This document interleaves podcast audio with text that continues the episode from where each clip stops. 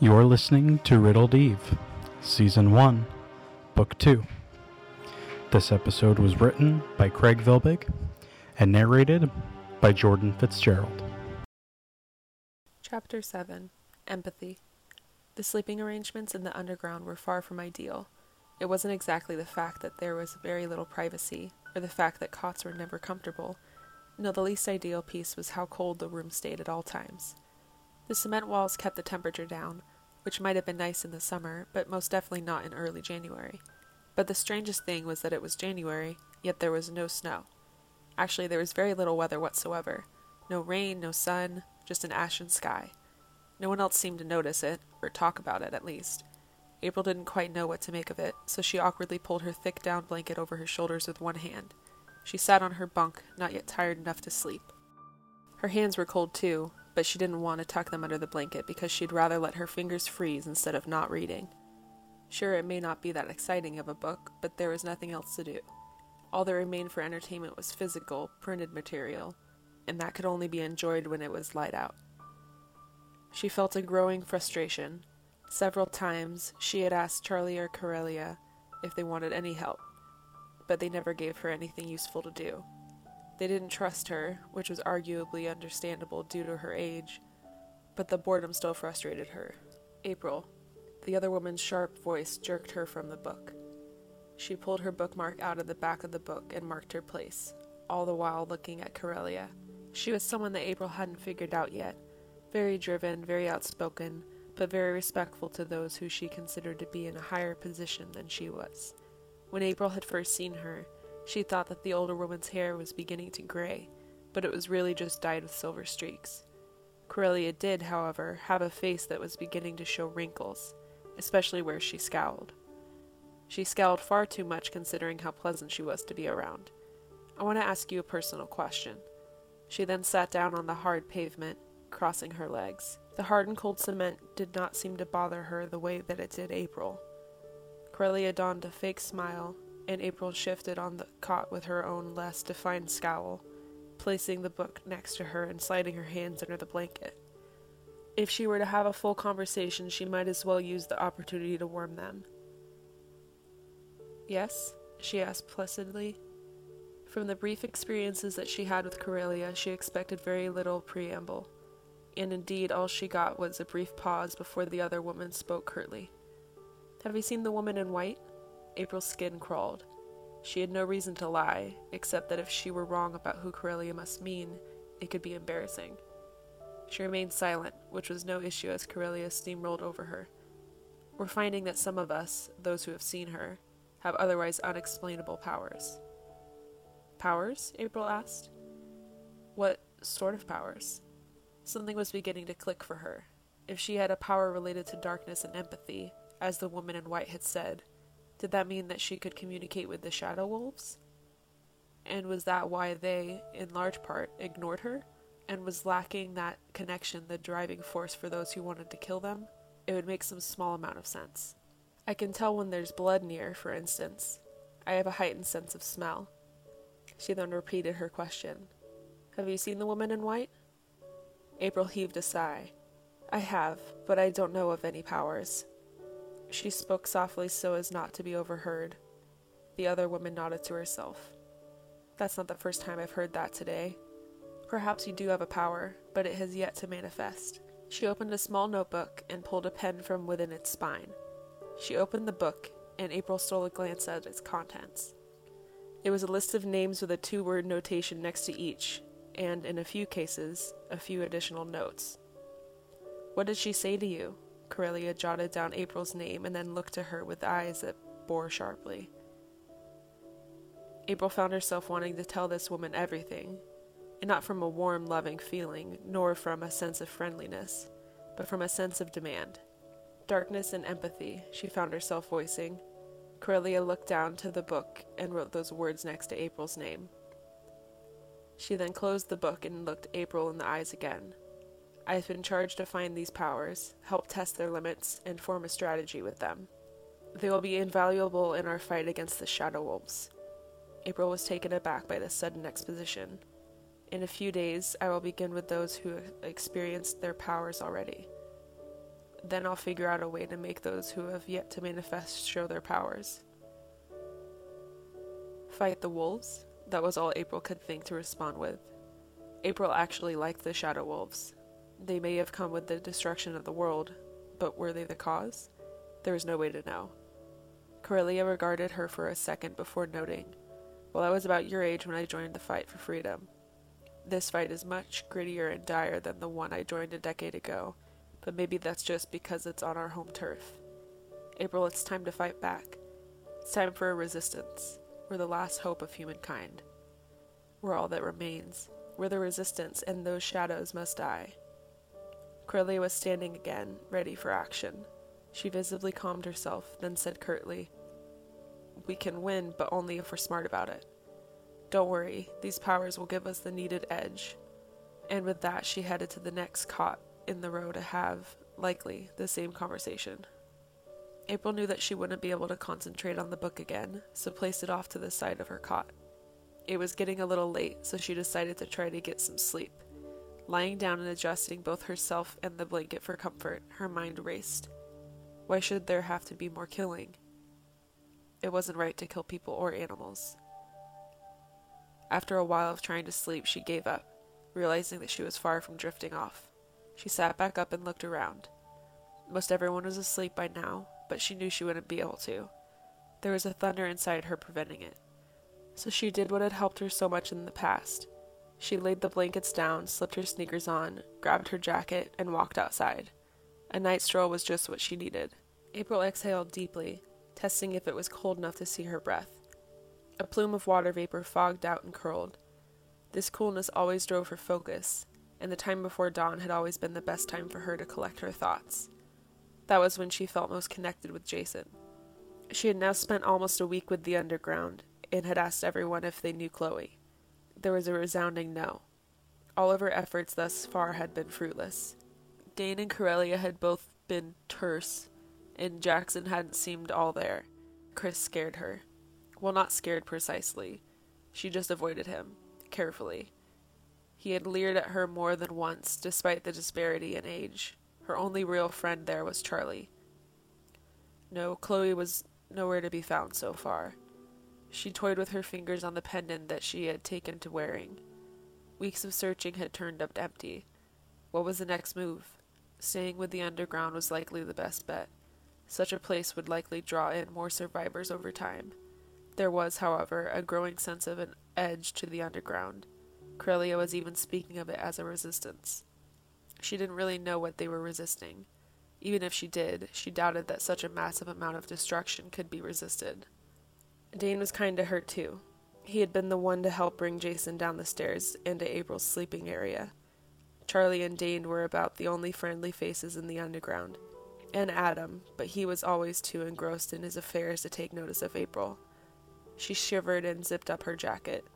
She may have liked the cold, but that didn't mean that she wanted to freeze. The moon was obscured by clouds, but it looked bright enough to be close to full.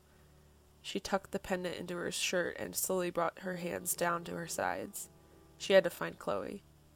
She had promised to Nicole's memory that she would. Looking at the moon through a riven skyscraper, she let out a sigh. April had accepted long ago that the memory of a thing could be more important than the thing itself, and a promise between the living and the dead could be just as binding as a promise between the living. To her, life and death weren't opposites. They were just two similarly unexplainable occurrences. April? Adam's voice was quiet with a hint of kindly worry, but April jumped all the same. She had not expected anyone to have followed her from the underground, the resistance, and it was irritating to be surprised so easily. Adam was not a quiet man, but he had managed to sneak up on her, as deep in thought as she had been. He was nice, but he had a conviction that the shadow wolves had to be killed. To April, however, it made more sense to let them go, or at least to domesticate them, but her view was quite unpopular. Not to say, of course, that she had been telling people not to kill them. She wanted to fit in, at least until she could find Chloe. What are you doing out here? Out now? He continued, his voice tinged with concern as he stepped closer to her, his face streaked with moonlight when April finally turned around. He was a weathered man, weary from days of meetings and planning, weary from a lack of sleep, weary from a sense of duty. It was relatively common knowledge among the underground that Adam didn't get as much sleep as he should, but April didn't know how to help him. Not to mention that wasn't even her responsibility. Charlie seemed to head that department. The two of them had an interesting relationship, to say the least. Adam and Charlie seemed the sort of people who would have some romantic relationship, yet April had seen nothing of the sort. Indeed, though they spent a good amount of time together, neither looked at each other in any romantic way that April had seen. Sure, of course, two people could be just friends, but they would have made a perfect couple. April responded without hesitation, just out for a moonlit stroll. Adam nodded. Me too he said simply, gazing out at the torn city before releasing a deep and long sigh. As if suddenly aware of the cold, he put his hands in his pockets. Adam had had a life in this city. It must tear him up to see so many familiar places destroyed, and so many of his friends just gone. April had come into the city a few times, but she hadn't known it as her home. She had little to no memories of the place. She didn't see the ghosts of the past here. April took a moment before responding. The majesty of the night was that there was never any haste. It was calm. It was simple. She looked to the sky. Nicole had once consoled her that the dead were among the stars, but the ash still blotted them out. The moon was barely bright enough to be visible, but the millions of tiny specks in space were still invisible. Hopefully, Jason was among them, and Nicole, and April's mother. So many were dead. After a time, Adam spoke again. Mind if I sit down? April nodded quietly, and Adam came around to join her on the heap of broken cement. It was not comfortable, and it was certainly not warm, but it was a seat. Adam shifted until he found a tolerable position. She had a hard time keeping calm now, knowing that he wanted to murder an entire living species. It just wasn't right. But how could she make him see the error of his thoughts? Out of the blue, Adam asked with a hollow voice, Who is she to you? Huh? April asked, confused who Adam could be talking about. He swallowed. When we met, you asked if I knew a Chloe. April nodded slowly. The question April had asked was who Chloe was to Adam. Though she wanted to answer that question, she eyed him and then turned his question back on him. Who is she to you? As she waited for Adam's explanation, she tried to think of a way to explain herself without demanding unnecessary pity but he remained silent, shaking his head a bit. So, not wanting the ashen night to suck away the conversation, she posed another question. Is the underground really going to start hunting down shadow wolves? Adam's face was dark, and not just from a lack of light. The lines of his face grew harder as his lips pursed. He nodded slowly. I think that we must. We need to regain a foothold on the surface and they attack us on sight. We have to make the streets safe again. April sighed again. She felt like she was doing a lot of that since joining this group. Adam remained silent. She waited just long enough for the tendrils of her breath to disappear before responding. I didn't know her, but I knew her sister, Nicole. The vividness of watching Nicole get sucked into the pit threatened to make April cry, but she battered that down. There was little sense in crying. She just had to keep moving. We were, Adam said before pausing to rethink how he would begin. We met my junior year of high school. God, 12 years ago now. His voice was oddly emotionless. We went steady for a couple years, but time and distance eventually tore us apart. I really thought that I loved her, and I think she thought the same. But, well, stupid kids say stupid things to each other. I haven't thought about her in a long time. They sat in silence for a moment while April searched for a response. Ten years. That was how long Jason had been dead. Adam shifted on the rubble again before standing. I'm going to walk around for a while. I won't tell you not to, but if you do the same, please be careful. You're a light to the resistance. It was oddly affectionate, but not in a flirtatious way, in the way an older brother might talk to a younger sister. I'll walk with you, if you don't mind she found herself offering. Adam nodded, and the two of them walked off into the chill evening, silently passing abandoned apartments and broken storefronts. April wondered, not for the first time, where all the bodies were. What made you so eager to join the underground, if I may ask? Adam asked April, looking at her sideways as they moved through the still, cold night air. April swallowed. I'm looking for Chloe. That's my one drive right now. She paused for a moment. I don't know her, and I don't know that she's alive, but I made a promise to myself that I would find her somehow. But how do you know who she is? Adam asked. I was told by her sister to find her. She admitted quietly, but not forcibly. In truth, it was refreshing to not harbor that secret from Adam. Do you ever wonder where she is? April asked, intent on finding out as much about her as she possibly could. Sometimes, Adam answered a little too quickly. Less and less. I'm not sure I'll ever know where she is. Suddenly, an idea struck April. What if there was a way to send a message to the city, to announce that we exist? Before April was allowed to make a point for it, however, Adam shot it down. There's far too many raiders. We announce where we are, and they'll come take it all from us. Everything we've stockpiled. Adam's concern as a leader was admirable, but April thought she could make a solid case. You said it yourself, there's safety in numbers. Besides, when was the last time anyone met a raider? They're all just trying to survive like us. Everyone's looking for someone. Think how happy you were to reunite with Penny. Adam was nodding now. But how would we even go about doing it? he asked. All April could do was shrug. Maybe Corellia or Dane would know what needs to be done? They both seemed to know about that sort of stuff. Adam nodded and began tapping the tune of some long forgotten song with his hand on his leg. The pair fell into silence, save for the finger drums on the denim on Adam's left leg. After walking a fair distance, Adam stopped in front of a building. It stood, almost completely spared of the surrounding destruction. The only part in disrepair was the lettering on the face. It had once said something along the lines of New York Police Department, 22nd Precinct. Now only a few of the Helvetica letters remained, picked from the surface of the bricks. April continued walking, however, not noticing Adam's hesitation. It wasn't until she heard him fairly distantly that she, too, came to a halt, turning to face him as he spoke. Corellia is right. We can take and defend this place. If we move at dawn, we can have rudimentary barricades up by early evening. Tomorrow, April asked aghast. He was staring at the building as if it glistened.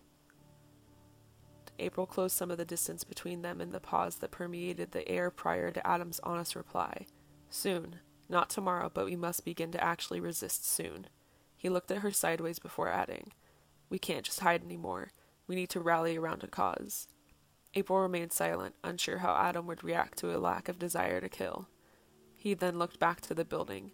We can take and defend this place, he repeated more quietly this time, as if trying to convince himself. April furrowed her brow at Adam for a moment. Why do you do this? He looked at her startled and confused, so she clarified. I mean, why do you lead these bumps on logs? You don't even sound like you want to. He exhaled a long breath and was silent for a minute. Someone has to keep humanity together. April remained silent, hoping for Adam to explain more. He did.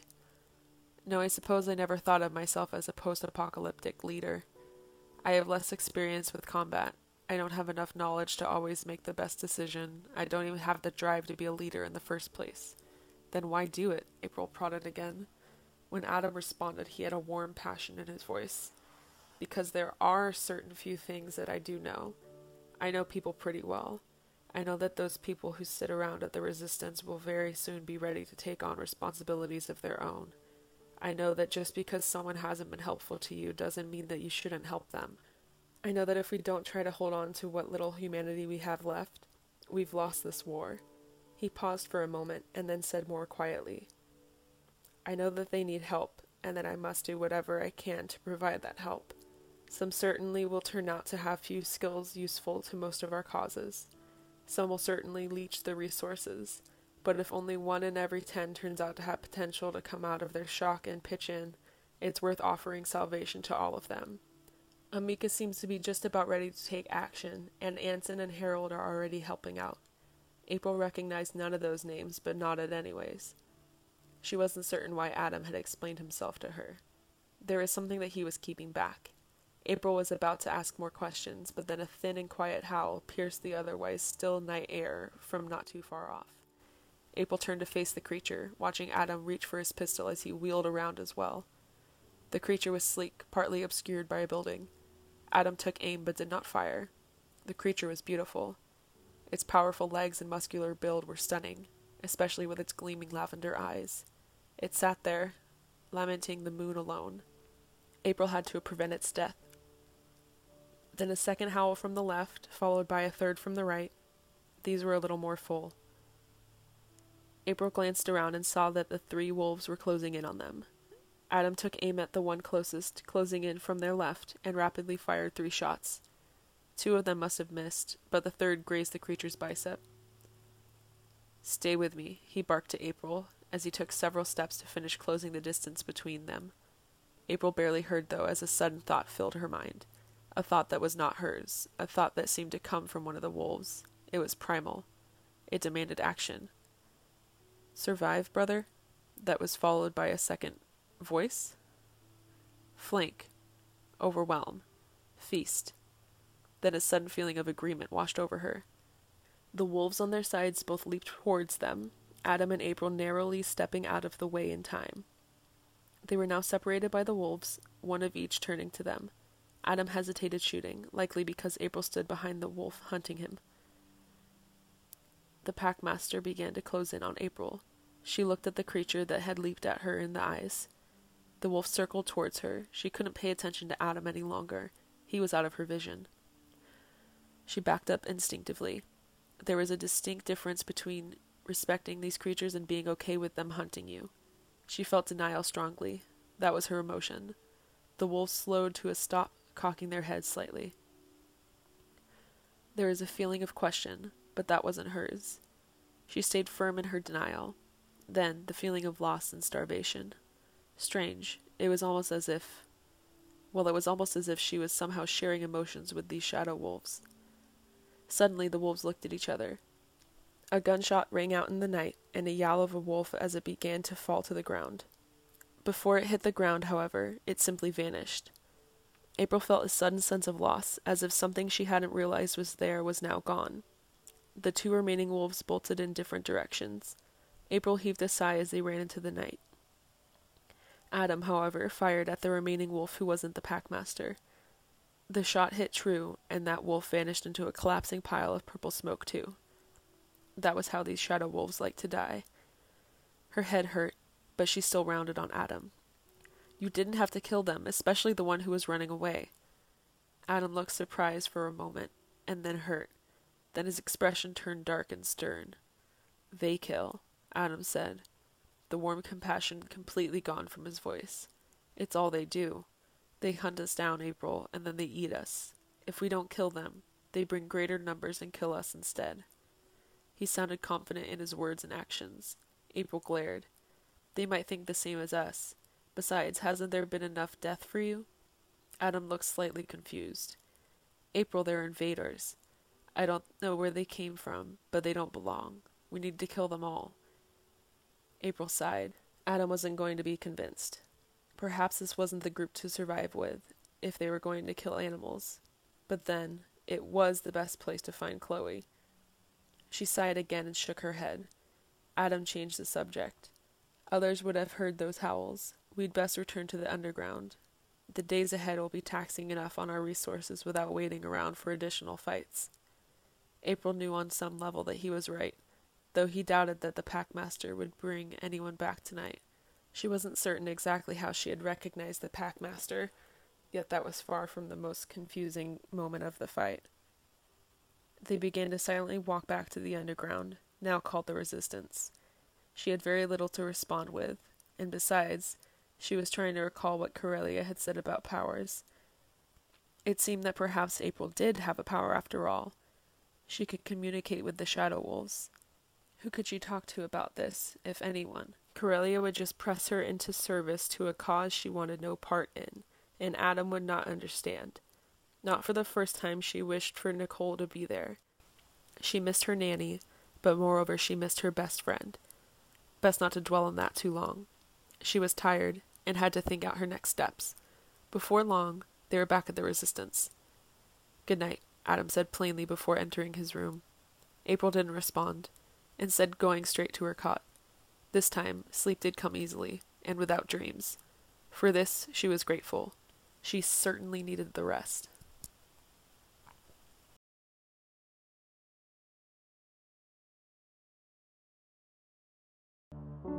Hey everybody, this is Craig, the writer of Riddle Eve. Please stick around after these credits for a special announcement from us. First of all, I'd like to thank all of you for listening to the first season of Riddle Eve.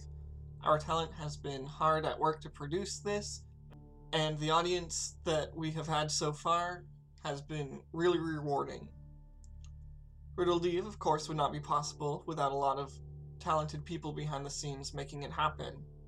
First, of course, we have our amazing cast Jordan Fitzgerald as April Quasar, Lewis Cruz as Turner Cross, John Wazaleski as Adam Terry, Cassie Stipes as Charlie Faraday, Craig Vilbig as Elliot Montleanger, and Garrett Peterson as Gerard Cephison.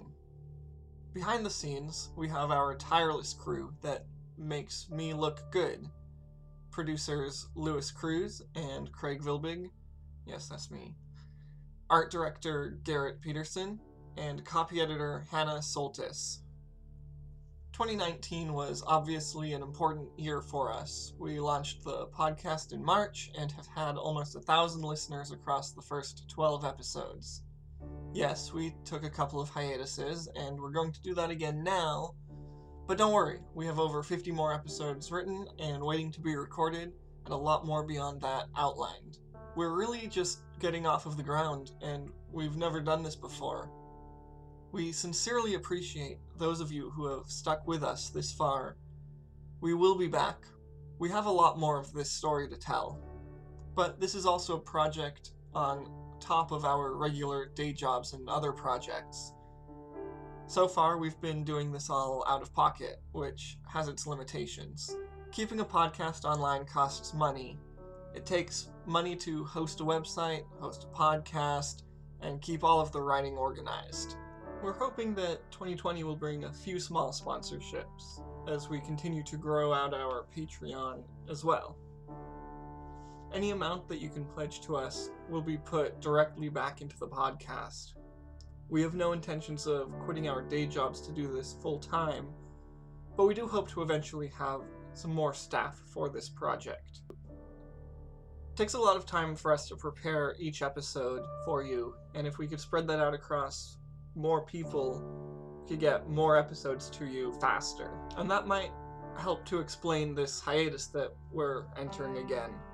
Hopefully, we can use some of this time to record and stockpile some content. As I said before, the second season is fully written and mapped out, but we do need your support to make it a reality. So please check out our Patreon. We've got some great tiers over there. If you want to advertise with us, please get in contact with us at info at riddledeve.com. If you can't afford to do that or don't want to, please don't forget to check us out on Instagram and Facebook to be the first to hear about our second season release date.